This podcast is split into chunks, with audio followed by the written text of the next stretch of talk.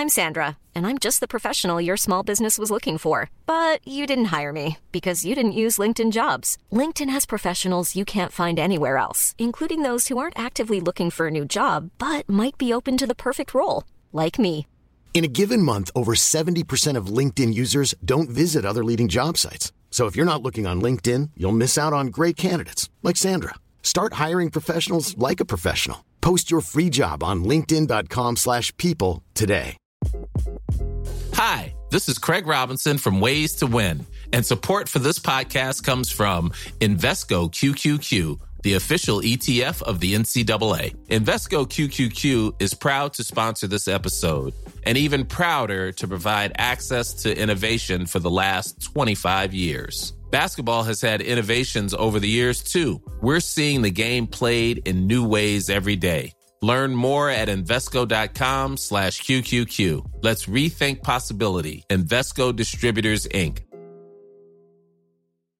Hi, I'm Daniel, founder of Pretty Litter. Cats and cat owners deserve better than any old fashioned litter. That's why I teamed up with scientists and veterinarians to create Pretty Litter. Its innovative crystal formula has superior odor control and weighs up to 80% less than clay litter. Pretty Litter even monitors health by changing colors to help detect early signs of potential illness. It's the world's smartest kitty litter. Go to prettylitter.com and use code ACAST for 20% off your first order and a free cat toy. Terms and conditions apply. See site for details.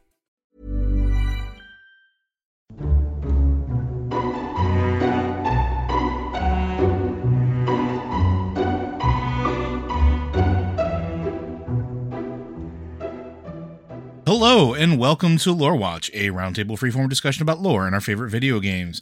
I'm your host, Joe Perez, one of several lore-focused folks from Blizzard Watch, and I've got my stupendous co-host with me today, Matt Rossi. How you doing today, Matt? Laura, let's do it. Let's go with Laura. I, I, would take it that he is excited to talk about lore. Uh, we're going to be doing some questions from you, our wonderful listeners out there. Uh, we got them from a variety of uh, methods this week. Uh, so if you do have questions for this podcast or any of the other podcasts that we do participate in, uh, feel free to send them into podcast at blizzardwatch.com. Uh, you can go ahead and specify what show it's for. you can also send them in on Discord. We have a channel set aside for our Patreon supporters as a way of saying thank you for allowing us to continue to do this show and others like it. Uh, and we try to give them a little bit of uh, top billing just because it, it's it's a reward. It's a reward for supporting us. Uh, but if you can't support us and you don't want to do email, uh, we understand. Uh, we do have a regular channel uh, for that's just accessible to everybody for Q and podcast questions, and you can go ahead and throw them in there. Again, just specify what show they're for. Um, and even if you do, Matt and I still might fight about it, and maybe we'll make it a Patreon tier when you can see us thumb wrestling. We, we don't know. We'll figure. Get the oil. Get the oil. Get the oil. Let's go. uh, so the first question actually comes from our wonderful fearless leader and editor in chief, Liz. Uh, what do you speculate happened in general between Diablo 2 and Diablo 3? A gap of time that is going to be covered in Diablo Immortal. What do we know happened and what do we think happened? This is a Diablo question, so Matt, I mean, you wanted to go. Go, man. Oh, okay. no, I'm kidding. Um, Well, I mean, we know broad strokes some stuff happened. We we know that the World Stone was destroyed by Tyrael in an explosion that literally vaporized him and took him like a, a long period of time to recreate himself. During that time, his sword, uh, El'druin, ended up in the hands of a guy uh, whose name I always forget, um, unfortunately.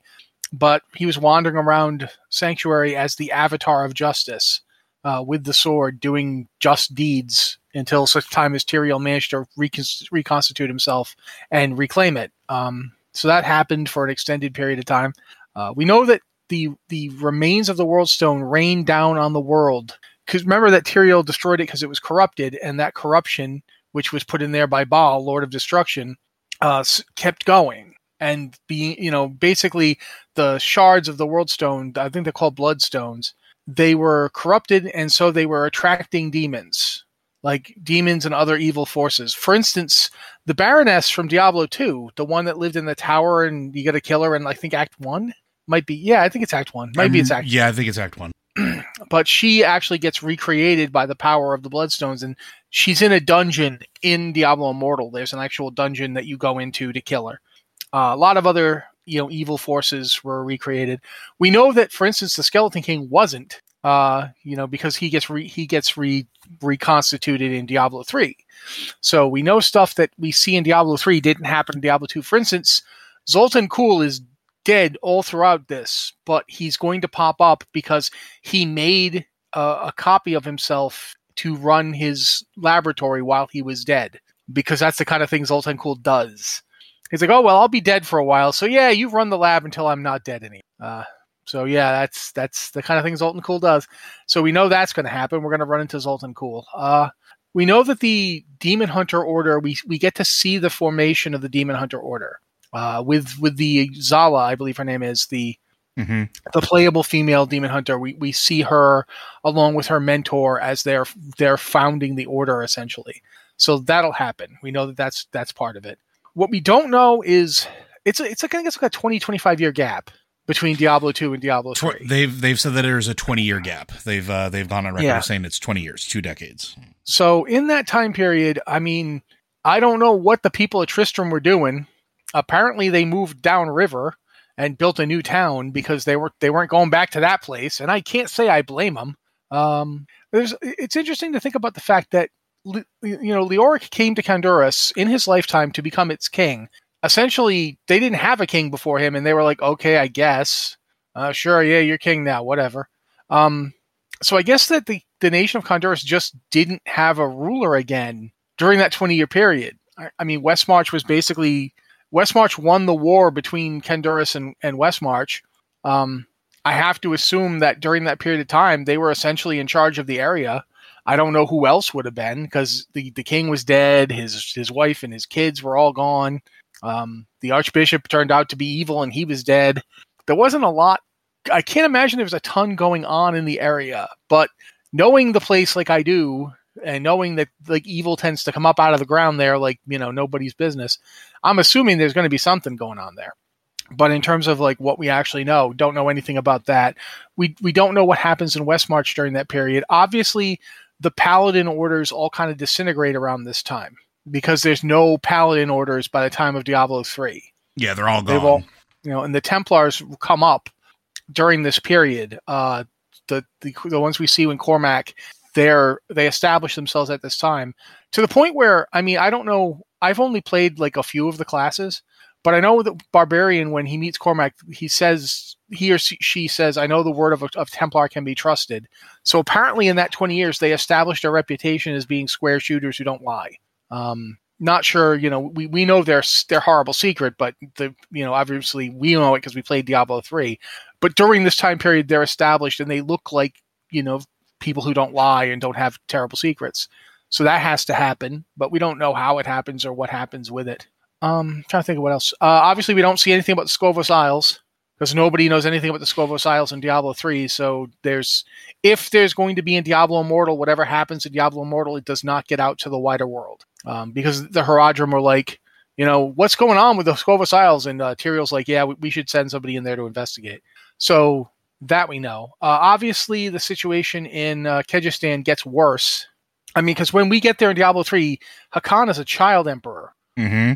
And that means that he is, you know, whatever's going to happen to put Hakan on the throne is yet to happen. Uh, and yet we, we're, we know that um, Kurast gets completely just destroyed because it's it's such an it's an haven of the, of the Zakarum and the Zakarum are corrupted by Mephisto.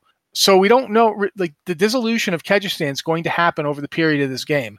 Doesn't the game start five years after Diablo two? Yeah, it starts five years after Diablo two, and and sort of from what I understand, everything that Matt's saying is is correct. And uh, unfortunately, we don't know a whole lot about the story because uh, it really hasn't been a whole lot of story content in pre-play or or that's been revealed. Um, but it is a lot of the world between, and and and I know that sounds like yeah, okay, thanks, we know that. Uh, but the things that Matt is pointing out are are pivotal moments, right?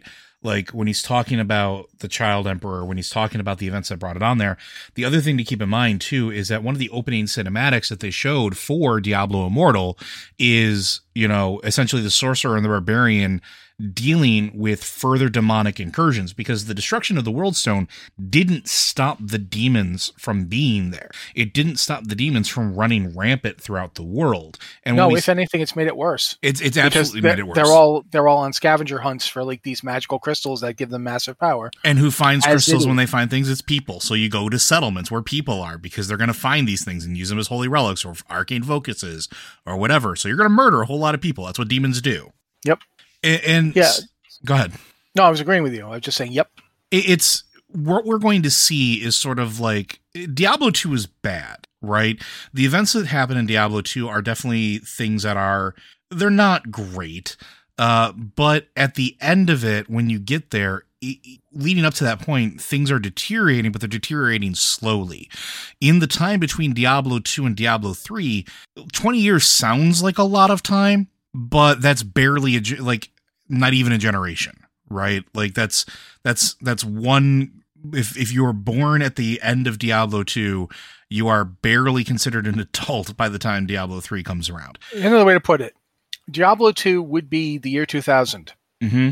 You are now in Diablo 3 right now. Yeah, exactly. So, you know, a lot of us, you know, I was alive in the in then and I was a relatively full adult then. So, yeah, it's it is it is not a lot of time at the same time that it is a lot of time. but it's Uh. it's the idea that there's this rapid acceleration in the decline that occurs especially in human society and you can see that and it's from how interwoven uh, the the demonic infestation goes the corruption uh settlements getting destroyed demons still running around through the the world uh humanity still being forced back into small pockets of civilization because go through diablo 3 and look at like where you're going their camps their uh if there is a city the city's in disarray. Um even in diablo 2 like you're you're going from like outskirt to outskirt to outskirt and they're like little tiny pockets of humanity and that's sort of the norm and we know like going from diablo 3 to diablo 4 that it gets even worse um Mhm. but in that period of time between diablo 2 and diablo 3 you're looking at essentially a societal breakdown over a course of 20 years and so what Diablo Immortal is going to wind up doing is sort of exploring that. What are the heroes doing, trying to uh, circumvent that or trying to slow that down? Uh, what are the new heroes trying to do? Um, it, it's sort of trying to to show you how bad things have gotten. And it's interesting to me because Diablo Immortal is it's a finite game, right? Like it it we know where it begins roughly, and we know where it has to end. And it's I'm always fascinated when a game decides to tell a story like that because the middle bits do matter, but it's always well, now you have to connect the dots to how you got from point A to point B. And it's I'm kind of curious to see what they actually choose to show. And I think Yeah, it is it is very hard to do a prequel. yes. And the thing about this is it's a prequel to Diablo 3. hmm And as a result, when a prequel is done right, they manage to surprise you with how you got there. But it doesn't surprise you with where you go because you know where you're going. Uh, that's one of the hardest things about prequel storytelling is either people like to tell the story so far ahead that there's plenty of time and it doesn't really matter what happens in the future, or they need to like be very careful about like look at the Star Wars films. Whether or not you liked the prequels or hated them, and I'm actually on the board of thinking they were pretty okay Same. there there's a problem in that you know where this is going. You know what has to happen, what boxes need to get checked. And sometimes that can, that can really rob a story of its power. hmm It feels like what Diablo Immortal is trying to do is sort of get around that by having the story be about the degradation. It's not about the boxes that are going to get checked are not the story here. The story is like the the direct aftermath of a of a an event that is incalculable. I mean, the Prime Evils came to, to Sanctuary and then were like trapped and then were freed. The the Zakarum Church was revealed to be an uh, you know an, a tool of corruption. Kehjistan essentially has been the Empire of Kehjistan is breaking apart. Um, West March is like a, a- like a lone sea of civilization as everything around it falls apart. Mount Arreat got destroyed. Oh yeah, the and barbarians- You, you go through the ruins of it too, like you Yeah. know. Yeah, the barbarians are like you know they don't have a culture anymore. They don't have what they and there's just a lot of this stuff is going to be it's not so much you know here's all the beats because we know what the beats are going to be it's more like this is how it got this bad this is and this is how people didn't come together. Like th- that's kind of it's a sad thing to think about but that is a big part of the story is how in the face of this you know until the nephilim comes there's nobody who can stay up you know and the, the heroes you're going to be playing are basically just trying to stick their fingers in the crumbling dikes and and and keep the water from coming through. Yeah, and, and, And I find it I find it fascinating too because now Diablo Immortal has another thing that it's going to deal with, which I think a lot of players either may not have thought of, but it's definitely something that struck me is in, when you're talking about like the pockets of humanity not coming together, why couldn't they or why didn't they? And that is a big story in and of itself. And I think we're going to start to like see maybe there were attempts to reach out to other pockets of civilization to try to, you know, create trade routes or try to reestablish communication and try to reestablish mutual defense forces and maybe they couldn't. Like in Diablo 2, that's one of the things you are doing as the player is basically clearing the way to get from point A to point B. Like you go from the rogue encampment to uh, the desert encampment, essentially. Um, then you go from the desert to the jungles, and you are clearing the way for the caravan to be able to progress. Uh, that's part of what you're doing. And without you, it couldn't happen. It didn't happen. And you were essentially reestablishing some of that communication back through the path that you were you're basically cutting a swath. And in Diablo Immortal, we know that that didn't happen. We know that between Diablo 2 and Diablo 3, there was nobody maintaining that. There was nobody uh, at least nobody successfully uh, blazing that path so that humanity could safely communicate back and forth. And now with the the corruption of the Zakarum faith and everything else, you know, you start to understand like exactly how disconnected everything and isolated everything was.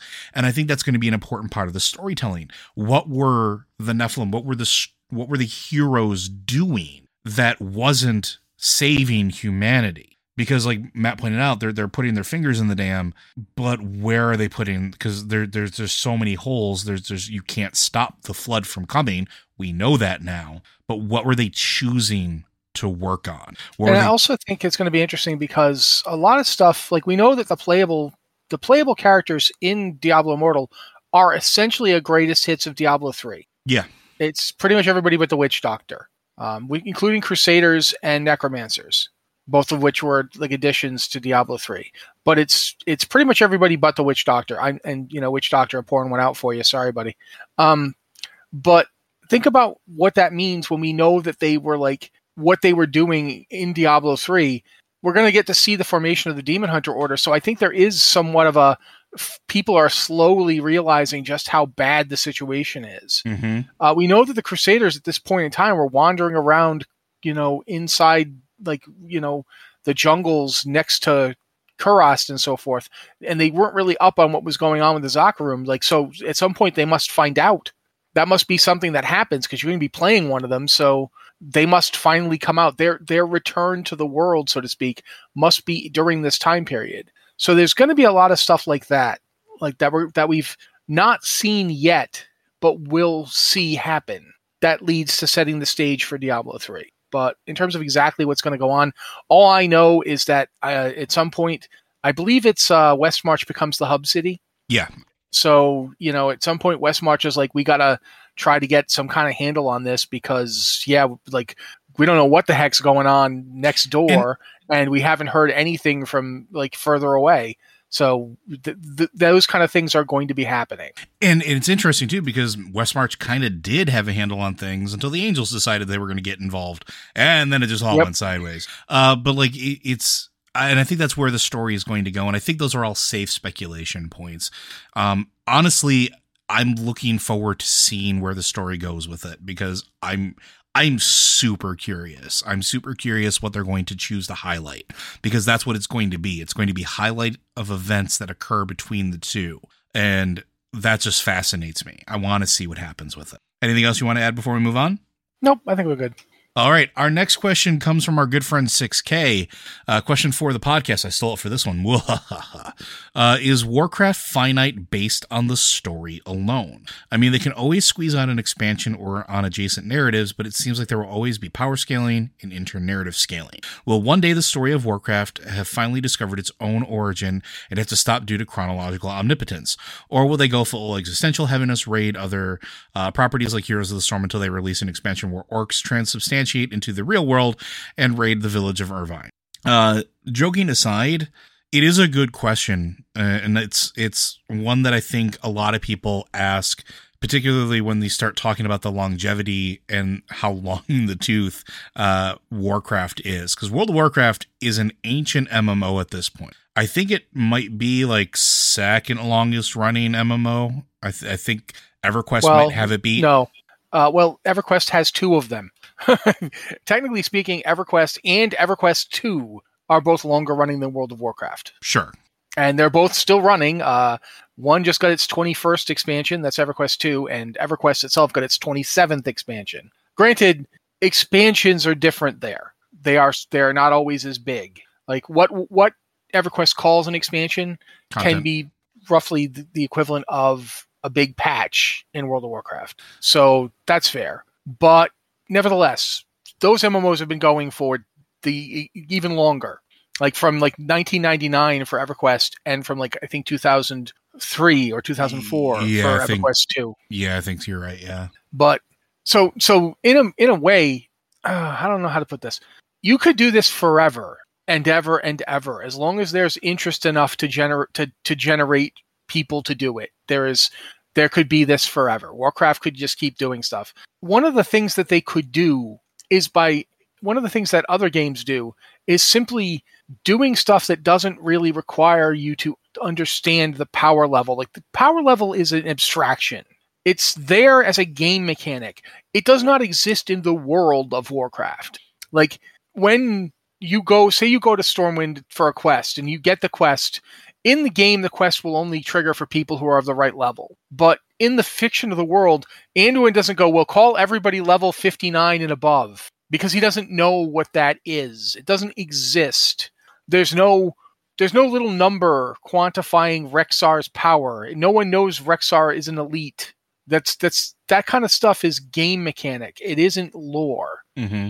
So they can they could put out an expansion right now that takes place entirely in Elwynn Forest and you end up fighting nothing but kobolds. They could do that. I don't think they would do that because people be like, what the F? Why are kobolds suddenly so damn hard? But they could do it. And they could have like the kobold king show up. And he's like, you know, he's a level 70 elite, but obviously he's just a kobold. He isn't like, you know, he's not the, the Lich King. But in terms of power, they could absolutely do that. These are things we always have to keep in mind that the story of World of Warcraft is not connected to the mechanical stuff. When we're going into the Shadowlands, the Shadowlands stuff is weird and unusual, but it's not.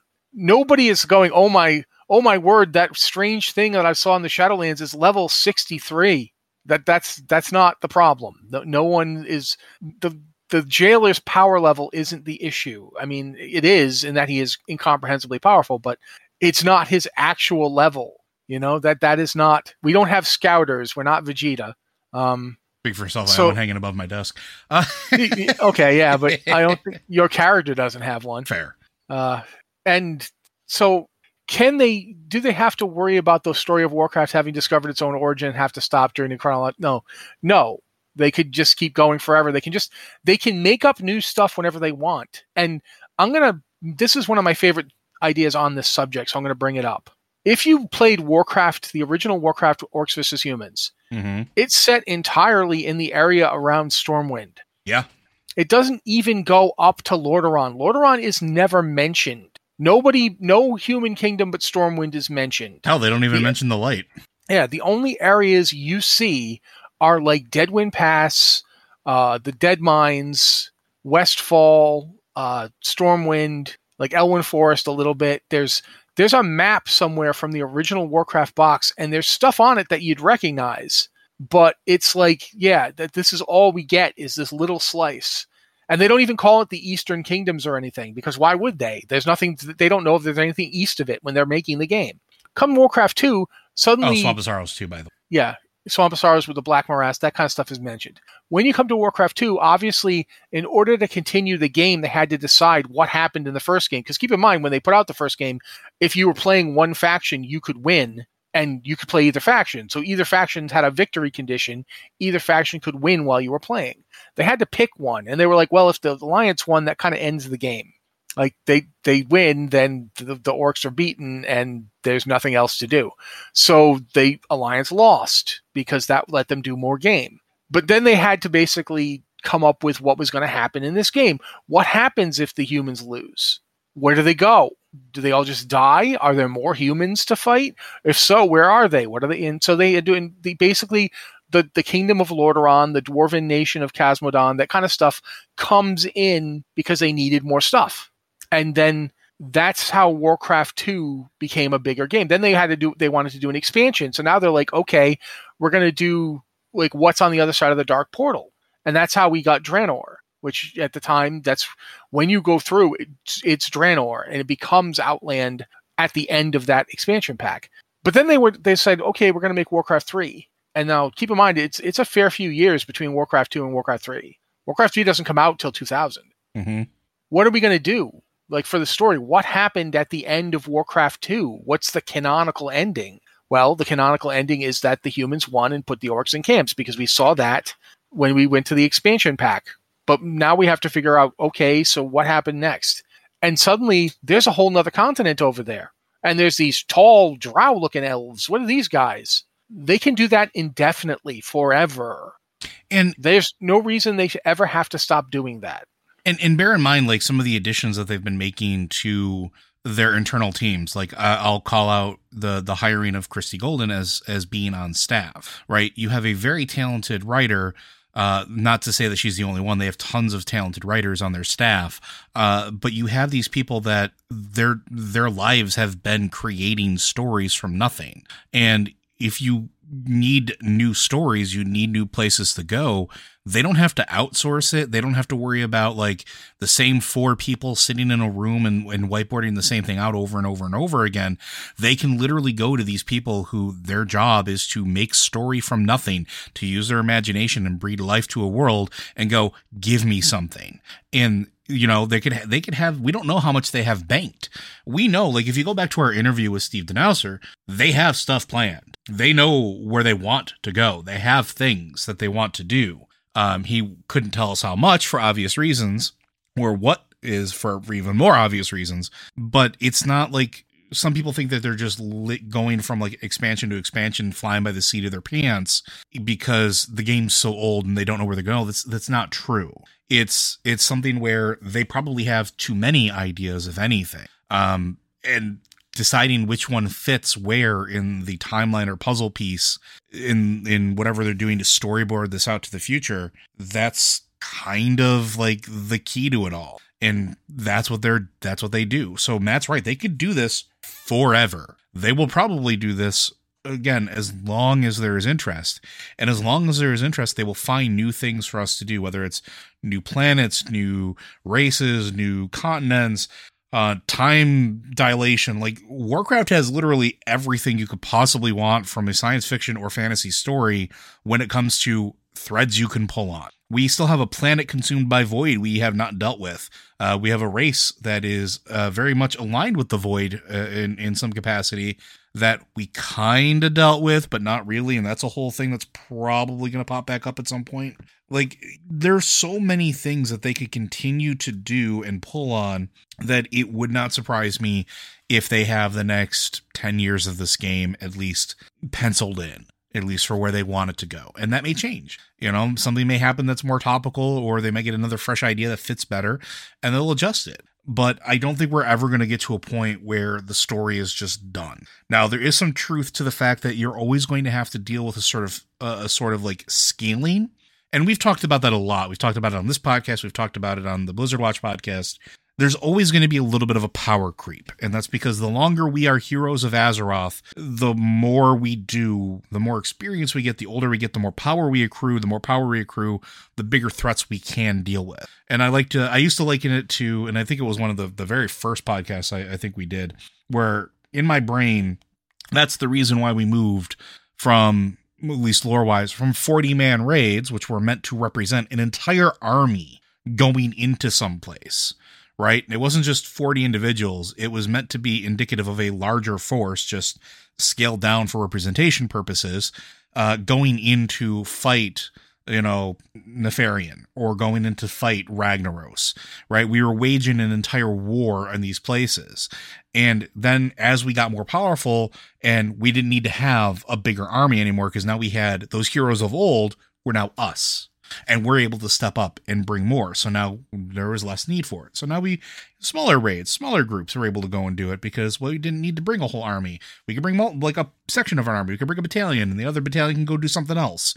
Uh, there's always going to be a little bit of an element of that power scaling because that's just the nature of a long running story. Uh, look at any fantasy novel that has existed for with multiple settings or multiple books in a series as things go on, they get bigger and bigger and bigger. The only difference is here, it doesn't have to have an endpoint. And I think that's one of the beautiful things about an MMO in general is that the story does have the ability potentially to go on forever as long as people continue to be interested in. And if it ever does get to a point where the game isn't sufficiently supported by, you know, people or it's not economically viable to keep it going or whatever the case is, if they ever do decide to end it, I'm confident that there will be some form of big story event to end it all out, very similar to how some other ones uh, like Star Wars Galaxy did uh, back in the day. So it should also be pointed out that in terms of MMOs staying active, uh, EverQuest, as I just mentioned, is on its 27th expansion. I guarantee you a lot less people play EverQuest than World of Warcraft. Oh yeah, absolutely. You know, it, there's going to be a long time before this game isn't profitable especially with all the mainstream tie-ins and everything else that are that are associated with this game. So yeah. it's going to be a while, folks. So strap in. Uh, our next question comes from our good friend Lord Soth. Question for Lore, Lore Watch. Lord Soth here recently got Cyberpunk 2077. I know the game is based off of an established series universe, but I know nothing of that world. Would you be guy, would you guys be willing to give me an overview of the Cyberpunk universe lore? Thanks for all you do. No, I don't think any we should need to. Neither of us cares anything about this game. No, we we have no investment whatsoever in Cyberpunk. Go for it, man. I know you're you're you're you're you're, you're gunning for it. okay, well, first off, Cyberpunk 2077 is actually kind of an alternate future of the original Cyberpunk game, mm-hmm. uh, which was put out by R. Talsorian, um, which we t- we've talked about on Tavern Watch a few times. Cyberpunk since 2020. This, yeah, right. since we're not uh, doing Tavern Watch at this exact moment. I'm not going to belabor like the fact of who Mike Pondsmith is or how important he is to the indie RPG scene. But I will say this: Cyberpunk 2020 was like a real trendsetter in terms of doing something else in an RPG besides fighting dragons. Yes. Um, and it it quite frankly, Shadowrun wouldn't exist without it. Oh yeah, because absolutely. Shadowrun Shadowrun was very much FASA's attempt to go, well, what if we did both at once? But before that, Cyberpunk 2020 came out, and at the time, Cyberpunk 2020 was the far flung future of 40 years from now. Um, so it felt like enough time to, you know, stuff could get real weird in that 40 years. And stuff did get really weird in that 40 years, but they obviously didn't get weird the same way that the game did. One could very much argue we're in a cyberpunk future right now. Uh, stuff like, yeah, we don't have implants, we don't like have cyber eyes and you know guns do. in our spines, but not not the guns, have, but we do have implants and stuff like that now. That's starting to be yeah. a thing. It, there's just it, things are never exactly the way people predict, but sure, in a lot of ways, big, big corporations like uh, one thing I remember talking about it was the fact that like you can't even buy a tractor now without the corporation basically owning the tractor. You're just renting it because they control the firmware. And if you try to jailbreak your tractor, they they will like come try to repossess it. Like this is we are in a cyberpunk future. So when Pondsmith made Cyberpunk 2020, he was very much heavily, heavily, heavily influenced by Neuromancer mm-hmm. and other uh, other books by William Gibson. And a lot of the second stage cyberpunk writers, and again, I am simplifying the p out of this because we just don't have time. This would be like a three hour thing if we didn't. But basically, the premise was we needed big corporations, so he invented a bunch of those, and you see them in Cyberpunk 2077, like companies like Arasaka. Um, you you see that pretty much it's it's trying to basically make books like Neuromancer into a game that you can play, uh, and and that's the characters that you see were, were created as broad archetypes. Like Johnny Silverhand was an archetype of something called the Rocker, which is kind of an Americanization of the Idoru Mm-hmm. idea, which comes from from of all places, it comes from from anime. Like if you ever watched Robotech, which is you know we're not going to go into like Robotech was made from other anime, blah blah. The character of Minmay from from Robotech is an is an idol, the the Idoru idea, and that's what the Rocker Boy was. And then they had you know they had hackers, the, the uh, you know they had Street Samurai, which again comes from the Gibson idea of the augmented soldier. Uh, a lot of stuff basically just comes straight from cyberpunk as it existed in the 1980s. And and a lot of it does call on a early transhumanism as well too, right? Like it's Mhm. an Yeah, evolution of transhumanism, which which was a concept that was was born, I want to say, early sixties. I would I would say it, it dates back even further. For instance, um, the very first robot story, the first story, the play that used the word robot, Rossum's Universal Robots. The robots aren't robots as we would understand them. They're they are- No, they're not. There's nothing mechanical about them. They're made on a loom. They're- Uh, they're like woven chemical people. They're they're not robots. There's the whole idea of it, it it's more like genetic engineering but they didn't have when the story was written nobody really had an idea of what genes were yet. They had not looked at them. This was predates watson crick and and rosalind you know the, the, the people that actually discovered and then took credit for dna they didn't know about dna yet. So he, they built, were built on a loom. They were woven together. But they were people and that's the thing the transhumanism the, the idea of transhumanism has always been to tr- literally transcend human limitations. Through and and to, for those of you that may not be familiar with it, it's it, often through the use and adoption of technology for the betterment or or yeah uh, and that technology can be yeah. any kind of technology you want. Jack london wrote a story about a guy who's use, who uses clay pots to drop diseases in 1976 uh, from blimps and you're like what? That's insane. But in 1920 when he was writing actually not even 20 like 1908 the 1976 was like 70 years in the future and who knew what weird stuff they'd have you know? It, the future is always colored by the perception of us writing about it now. Right. And our And- limited understanding. and and that's sort of what happens with cyberpunk. Uh cyberpunk 2077 takes that setting that was you know at the time that they were making the game it was like 2015 and they were like this thing will come out in a couple years so they don't want they didn't want it to be set in 2020 when they thought that their game would be coming out in 2018 and then of course the game didn't come out till late 2020 uh, which is even funnier to me but the world that you're getting is basically just taking the trends we're living in now and just amping them up Mhm. like the idea that there are weather warnings that are telling you, okay, the temperature will not get past human livability today, and we might actually get rain. You know, it's like there, there's that's the the basic premise. The lore of the game is all about the the world of completely unchecked capitalism, and to the point where like I think the best way to really get an idea of the lore of Cyberpunk 2077 in terms of playing it is to listen to the radio constantly. And when the news stuff comes up,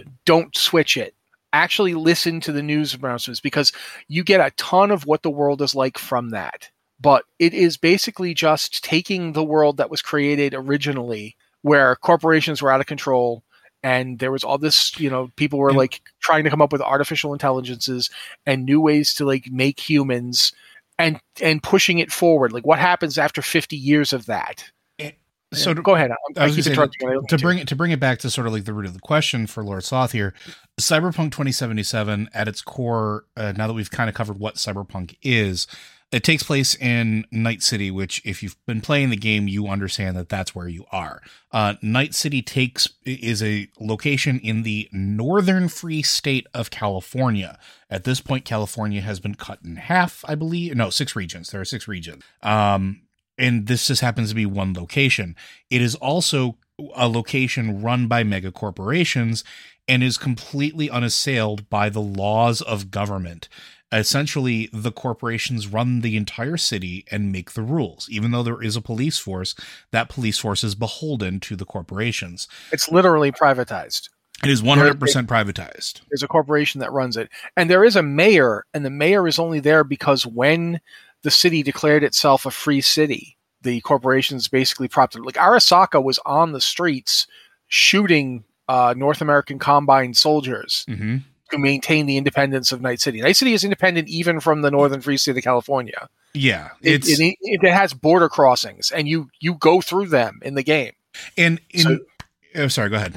No, I'm just I was just agreeing with you. That I'm So- just saying, you know, that that's the setup. and there are six major corporations that that sort of run the city. You have Arasaka, Militech, uh, Kang Tao, Biotechnica, Zetatech, and Trauma Team. Um, they all control essentially different portions of the of what happens in that city, uh, whether it is bio, bio implants, whether it is uh, artificial intelligence, whether it is cyberware, whether it is military grade weaponry, whether it is medical technology for the elongation of human life. Um, and so th- to be in in Night City, eh, you have to deal with those corporations. They they are part of everything. On top of the corporations, because there is no real law uh, inside of it, aside from the corporations, there's a huge gang presence because in order to survive in Night City, you need to band together with others that have mutual sort of desire for survival. And it's very based off of that, a very human idea, right? And this is if you've, if you can take equivalency of where gangs started to rise in American society and sort of were from these neighborhoods of people that were trying to originally protect their own and then it just got worse and worse and worse and it sort of take like matt said takes that idea and ramps it up to 11 and There's a, there's a really good example of this in the game uh, that I always think of when I'm I'm thinking about how to explain this. There's a gang called the Sixth Street. Um, I can't remember Sixth Street's full name, but the Sixth Street Gang that are basically just hyper like if, what we would today call survivalists. They're like super into America. They're super into you know the red, white, and blue, talking about patriotism and all that. Yet they're basically just yet another drug running, kidnapping gang because that is where the money is. Mhm. Every gang does these activities because, as I think Johnny at one point even says, you know, corporations, you know, they're they're corrupt, they're dirty, but the streets are filth, and they don't want to get that on them, so they they uh, they use the gangs as a proxy. When you have a situation where the, the law is maintained, for it's to the point where there's a character in this game that is pretty important to the story, uh, Hanako Arasaka. When you meet Hanako Arasaka, she looks to be mid 20s. Hanako Arasaka is nearly 80 years old. Mhm. That's the difference right there in a nutshell. If you are rich, you could live indefinitely. Saburo Arasaka was pushing 170 and he was still going and, and probably would have kept going for quite some time. And he was even working on a way around the eventual failure of his body. Yep. And that's the thing the game the game's world is really all about. Like we were talking about AIs. We, one of the corporations Joe didn't mention is Night Corp. yeah, there are there are several smaller corporations. The, Corp- the, the ones I just listed were just the big boys. Yeah, Night Corp is actually terrifying them because the other companies, the other corporations can't hack them. Netwatch, which is a, a big extra corporate organization that all the corporations supposedly fund, it's essentially the watching the net. They can't hack them. Nobody can hack Nightwatch. No Night Corp. Nobody knows what Night Corp is doing. And there's hints in the game that Night Corp is actually not really a corporation. It's actually a couple of AIs Yeah. And they're they're doing stuff to people. There's a whole quest about their neuroplasticity and memory alteration. And the, the game's story is in of itself the idea of what happens when they start going for your identity. What happens when they're they've taken all the money they can get? They've taken all the control they can get. What if they start now they want to like make it so that you're not even safe inside your head? And that's the thing. The, the game's got a lot of layers to it in terms of its storytelling in the world. The whole premise of the story is you know it, it's it's capitalism completely unchecked. Like right now we have laws. The corporations can't do certain things. Uh, activision is finding out right now if you happen to be paying attention to blizzard um, yeah activision is finding out there in fact are limits to what you can do and and we will smack you down if you push us hard enough. But that doesn't exist in cyberpunk. Like the world's oceans are not navigable they cannot there the there are no there's no way to have trade via cargo ships in the future of Cyberpunk 2077 because there was a war and the AIs that were in charge of of many navies broke free and are currently just sinking anything that tries to sail across the ocean. Which is why one of the hooks is them trying to use space as a means of trying to get things between regions because Yep. well they're not up there. yeah, and it's that's your your basic premise here is that you are playing a character who is a solo.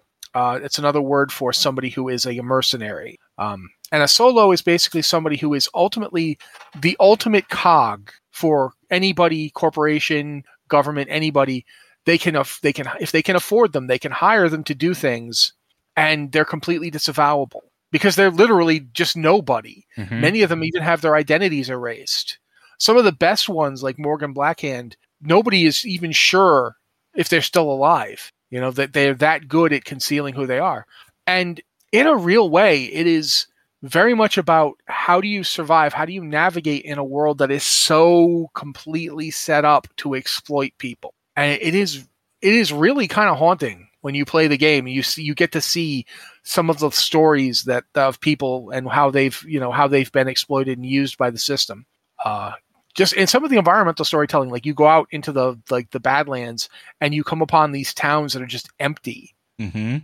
And you know this town is just empty because one day the corporation decided, oh, we're not going to build that highway. Well, you're fucked. Go somewhere else. Oops, sorry. We get one per show. It's fine. Yeah, there it is.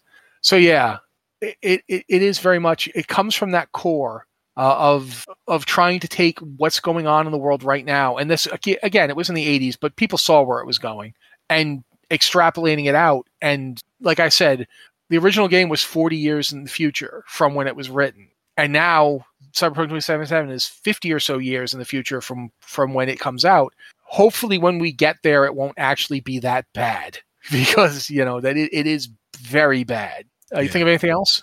I mean, and and the other thing to keep in mind too is to go back to another point. Like one of the major points of of cyberpunk in general is a lot of these corporations are looking for the key to immortality, and it, it, it is a major plot point for a lot of those corporations whether it's through body augmentation whether it's through biologically engineering replacement bodies whether it is completely mapping a person's personality as you would an AI like there's many different approaches to it. And when you start going through some of the things that you can do in the game to your body to yourself and bear that in mind that a lot of this is you're a testing ground. You are literally like this is experimental tech. Let's just release it and see what happens. Free testing. Because at the same point as a solo you're trying to gain a reputation for yourself to get that money to have that fame to continue to have that money to survive night city. It is a vicious cycle. And the game world itself does a very good job of explaining it. And as you're going through the game keep that in mind. And i Yeah, think uh, go ahead No, I'm just gonna say I think Joe's dead on about that. Like the first two, like when you choose your origin, pay attention as you go through it. Yep. Yeah. It's very And- important. And then once the first the first thing you do after the origin story is completed and you are now partnered up and, and doing your first real job, it's actually six months of jobs before that, but this is the first one you get to do when you're playing the game. Really pay attention to what happens in that mission because it serves as a primer Mm-hmm. for the way the world works, for the kind of things people do. Um, the scavs by themselves are really that's a very cyberpunk idea. People who like kidnap other people to steal their implants Yep. because you know if you've got a lot of implants, you are you are basically a walking pile of money. Keep in mind that in the in the real world right now, people have been attacked and even killed for like their shoes or their watch or their phone. Now imagine if you had or that their stuff kidneys. inside yeah. Imagine you had that stuff inside your body and it could be implanted into other people. Like with your kidneys, there's a chance that they'll get hurt or damaged. But if you have a biological system implanted in your body that regulates everything, it's still just a device. Mm-hmm. They can just take it out of you, you know? So that's another aspect where it takes modern stuff and pushes it forward. So yeah, I, I I really also I'm going to just recommend if you if you like Cyberpunk 2077 and you're interested in more, uh, R. Talsorian has a lot of books out, Yes. and a lot of them are available now. You can get them print on demand, or you can get them as PDFs, and I really recommend them. As I'm going to do this because I always do this. If you are looking for the the best game they put out, it's called Cyber Generation I would agree. and it it's because it takes that anime dirty pair uh, you know inspired aspect welds it to the X-Men and makes it cyberpunk. And it's really it's like cyberpunk with hope. So it's simultaneously cyberpunk and hope punk. And it's really good. Uh, so give that a look. But yeah, the, the world the, it even gets mentioned in Cyberpunk 2077. So I'm gonna I'm gonna gush. There's a point where there's a person who does like you know conspiracy theory style radio shows, and it's actually Mike Pondsmith. Yep. And so that's cool just in and of itself. But he actually does the story of cyber generation as a this happened, but did it really happen? And I'm I'm literally dying listening to this, going, Oh my god, it's cyber generation. But yeah, um Cyberpunk 2077 is very much based it's heavily based on the original games. And they currently have a new version out called Cyberpunk Red, which gives you the story uh, up to 2040, I think. Uh yeah, that is correct. Yeah. So if you want to see more of how we got to this point, they have more. You can get it, and it's real. It's really well done. Um, it's one of my favorite games of the period. Uh, Cyberpunk 2020 was was a lot of fun. In terms of its rule system, I mean, you know, it was it was made in the 80s. Read Uh, it, read it, read it for the story. Don't worry about the gameplay. Yeah. All I right, but you think that covers it? Yeah, I think that covers it. I think we can move on to our, our next one, and I think this will be our last one. Possibly, we'll see. Uh, this one comes from our good friend Vertigree. Question for Lore Watch from Vertigree, Undead Mage. Friends, I have been playing Necrolord the whole expansion, and have only just now found the Archon of Maldraxxus, specifically during the weekly Necrolord quest corpse run, where you carry one of several giant bone pieces. The buff it gives you says, dragging a fragment of the Archon of Maldraxxus. Kyrestia the Firstborn is the Archon of Bastion. I think the Archons may be like the Greek Titans, the previous pantheon, or a deposed government. What say you, watchers? Uh, Matt's been calling that that Maldraxxus, possibly all of Shadowlands, is essentially a giant body. So I'll let him go with this one. Oh yeah, I, I think Maldraxxus at least, if not the whole place. Um, I think Maldraxxus is literally a corpse. Like I think you are standing on a dead thing. And I mean, we we the bones we take its hair out. Like there's that one weird quest where you're dragging the hair out of the ground. Yeah, and it's, Um, it is referred to as hair. Yeah, it's the bodily fluids. All that stuff is is from Maldraxxus. I think in a very real way, the Archon of Maldraxxus is Maldraxxus. I think its name is Maldraxxus. Yeah, I think that's what I think that's what Vertigree is getting at. Yeah, I think it died. I think that you know we're running around on its corpse. Like that's that's literally what I think is happening. Uh, and I I don't know. The thing about it is, Kyrestia does not remember her past, and neither do any of them. And Like, Archon Archon to them cannot mean the, it doesn't necessarily have to mean the same thing. Yeah, I think that you know, Kyrestia. You know, we know that Kyrestia is the firstborn who of whom Bastion grew up around, in much the same way that we know that the Winter Queen had that kind of relationship uh, with, With Ardenweald. Ardenweald. Yep. Yeah, and Joe is so used to me saying the wrong thing now that he jumps in before I can. Uh, I really do mess that up all. the Uh, but I think that it's it's not a question that the Archons were this Greek Titan pantheon or whatever, but I do think that Maldraxxus is literally a big dead thing, and I'm I am on the fence about what that means. One idea I uh, had is that Maldraxxus is itself a first one. That's what I'll, that's the the same line of thought that I've been having. Yeah, that's the one thing I've been thinking is that Maldraxxus itself is the body of a first one that And- was killed. And it would make sense too, like when we start thinking about where the story is taking us, at least in in my opinion. And I could be completely wrong. I could be completely off base. We both could, but I think there's something here. And I think that there is something to be said that the ordering of the Shadowlands involved the sacrifice of the first ones, specifically because of where Zovaal is trying to go. He refers to it as the sepulcher. The sepulcher is a word often associated with a tomb like vault. It is something that has been locked away. Like if you look through history, like the uncovering of, of a sepulchre is usually like some burial site. It's a tomb, usually reserved for something important or someone important.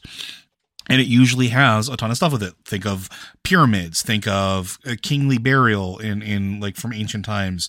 Like that's the type of place that it sounds like he's going to. Why would that be important? And what does that have to do with the first ones? Well, if the first ones are actually gone because they, they used themselves to order the universe, then it would make sense that maybe their body or bodies were used in the creation of the actual material that everything is made out of, right? It goes back to certain things. We don't know how Titans are made. We don't know how the first ones ever came, the first Titan ever came to be. We don't know how any of the leaders of any of the Shadowlands uh, realms really truly came to be. They just remember being. They just remember being born, right? And it all goes back to the like the origin of the universe. Light and shadow. Like was that all there was? Was there something else? Did the first ones were they born into that and created it? Did they cast the first shadows? Is that why the void tried to get into Bastion at some point? And look at the other realms themselves. There's cause to believe that maybe the other realms themselves are made out of pieces of first ones. Maybe that's why everything was divided like it was. They are aspects of the first ones. Maldraxxus being the literal body, Ardenweald being the literal regeneration force, uh, Bastion being the literal sense of duty. Uh, I always want to say Venthyr, but Revendreth being the literal sense of pride. Like there can be so many explanations for it that that just seem to fit. And also like why the first ones went away. Because if they're that powerful of a creation, if they're that powerful of a being, if they actually existed to begin with, where did they go? Why did they go? What happened to them? Or maybe, you know, as you pointed out, perhaps it was necessary for the even the for the ordering to even happen. Mm-hmm. Perhaps they they themselves could And- not survive. And that's not a unique concept, too. Like, look through. Oh, it's Ymir. Look at Ymir. I was just going in to say that. Yeah. Made the firmament out of his brains and bones. You know, it's it's quite possible that the entire Shadowlands is made up of the first ones. It's also possible that the entire universe is made out of the first ones. Yeah, maybe. because like th- there there there is definitely a connection between like we know there's a connection between like uh when we do the Ardenweald, the Winter Queen and uh Alune. There's an there's definitely a relation between the pantheon of death and the pantheon of the titans. There is something that binds them. There is something that binds the shadowlands to the prime material plane. We don't know what that is. We don't know why that is. It, none of that has been explained. But if it has to do with whatever the first one set up then maybe it makes sense. Maybe the titans were a first one creation as well to tend the garden of the prime material universe. Maybe that's their purpose in relation to what the, the pantheon of death does because they are definitely the curators of that space. We also don't know how many members of that pantheon there are. We only know of the ones that we've interacted with. So the five of them. But we know and i and i love bringing this up go sit in the the ring of transference before you complete like any of the storylines to make the sky dark and just look. There are thousands of doors that could be called upon, which means there are thousands of realms in the Shadowlands. Could there be thousands of beings just like the Winter Queen, just like Denathrius, just like uh, Kyrestia? Could there be an infinite number of them? Does that mean there could be potentially an infinite number of them in our universe? We don't know. It's there's a definite tie there, and there's definitely something important there. But I do think that Matt is correct, and I think that Maldraxxus is the literal representation of a body. And that's why they do what they do. That's why Maldraxxus is all about body modification, recovering, rebuilding, reusing, because they're literally sitting on a giant corpse. And they know it. And I think the Primus knows it. And he just ain't telling us because he has a nasty tendency of, even now that he's, we've restored him, still not telling us everything because that makes sense. What are you going to do? Anything else you want to add with that one? No, no, I think that much pretty much covers it. All right. Well, folks, that's going to do it for today then. Blizzard Watch is made possible due to the generous contributions at patreon.com slash blizzardwatch. Your continued support means this podcast and community is able to thrive and grow. Blizzard Watch supporters enjoy exclusive benefits like early access to the podcast, a better chance at having your question answered on our podcast or the queue, and an ads-free site experience. Again, if you have questions for this podcast or any of our other endeavors, be sure to send them into podcast at blizzardwatch.com uh, or hit up, us up on one of the Patreon channels uh, and give us your questions. We love them. We didn't get through all of them. We have more, and I love having questions. Having so many to go through means that we're prepared for the future. I like being prepared for the future. And as a final reminder, all of us at Blizzard Watch still continue to stand with the employees at Activision Blizzard and everybody in the gaming industry and all other industries doing this as well in demanding change for a better tomorrow and a safer work environment. So, with that, folks, thank you very much. We'll see you next week.